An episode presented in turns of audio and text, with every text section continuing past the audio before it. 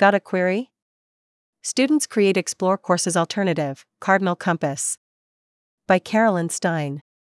Stanford offers a range of niche courses that may pique a student's interest, but finding them, said Phun Waiwitlikit, twenty-five, is another matter. When Waiwitlikit went to ExploreCourses to find a class on the transhumanist perspective of neurotechnology, in his words, a class that would allow him to study ways to improve the human condition, the university's official course catalog offered little in the way of results. Waiwitlikit realized he had two choices.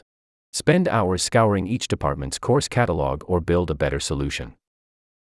Partnering up with his friend, fellow sophomore Siddharth Sharma, the two created Cardinal Compass, a course catalog that harnesses the power of artificial intelligence to produce results that include PHRAESES similar but not identical to the original search term.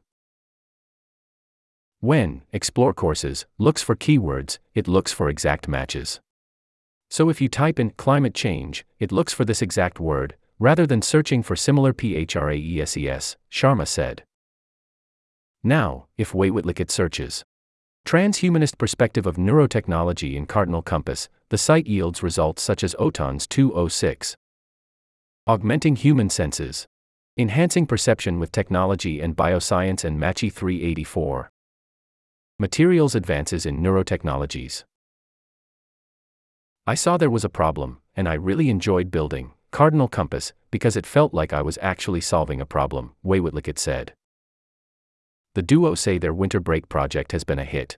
They announced the launch of Cardinal Compass on Twitter and Fizz, an anonymous social media platform for students, after course enrollment. Sharma said the announcement received over two thousand seven hundred upvotes on Fizz, and the site received over fifty thousand requests within forty-eight hours of its launch. Minute by minute, more and more searches were happening, Sharma said. Some students have reported success with the website. I was definitely super excited, since the search capability on ExploreCourses isn't that great. I think I was also mildly amused, since it definitely fits the Stanford C S stereotype, said Zara Thomas, twenty-six, who used the platform to find physics courses that did not appear in an ExploreCourses search. Jenny Duan, twenty-six, also said the platform produced more expansive results.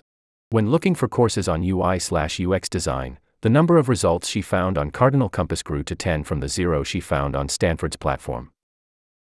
Anurag Merrill, an adjunct professor in the School of Medicine, felt that ExploreCourses did the job but didn't have the more modern, user-friendly solutions that other search engines had.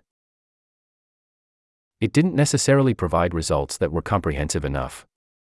You had to really navigate to find what you were looking for, Merrill said. As a professor who teaches courses on global health technology, he wanted to know just how many courses were being taught this quarter on the subject. When he searched for global health technologies, he found some courses that he did not even know were being offered.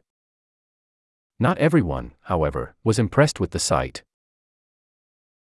It almost felt like it was just an excuse to use A I, almost like it was developed as a class project in a C S class and it didn't actually need to exist, said Muki Kozakoglu, twenty-four.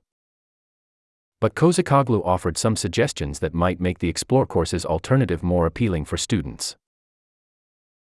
Maybe if it could tell me what were easy classes, or super light course loads, or if a class has lots of readings, or like, easy four units for your senior spring, stuff like that, then yeah, I might use it, Kozakoglu said. I think the issue is the website doesn't work well enough for it to be useful yet. Sharma and Waiwitlikit said they are aware of Cardinal Compass limitations and plan to continue improving the platform by scraping data from Carta. Sophie N Larby, twenty-five, who joined the duo to work on the site, said, "We also have a larger vision for what we would want to like more features we want to add in the future." While neither Sharma nor Waiwitlikit have thought about contacting the university about their website, the duo wants to keep working on it for as long as they can. The university did not respond to the Daily's request for comment. When you build something that people really want, it's usually, like, going to be more successful than products that are built for one niche purpose, Sharma said. We're just excited to see where this goes. Carolyn Stein is a desk editor for Campus Life and a co-audience engagement editor. She is double majoring in communications and East Asian studies. Her favorite activity is going on unnecessarily long walks. Contact her at news at stanforddaily dot com.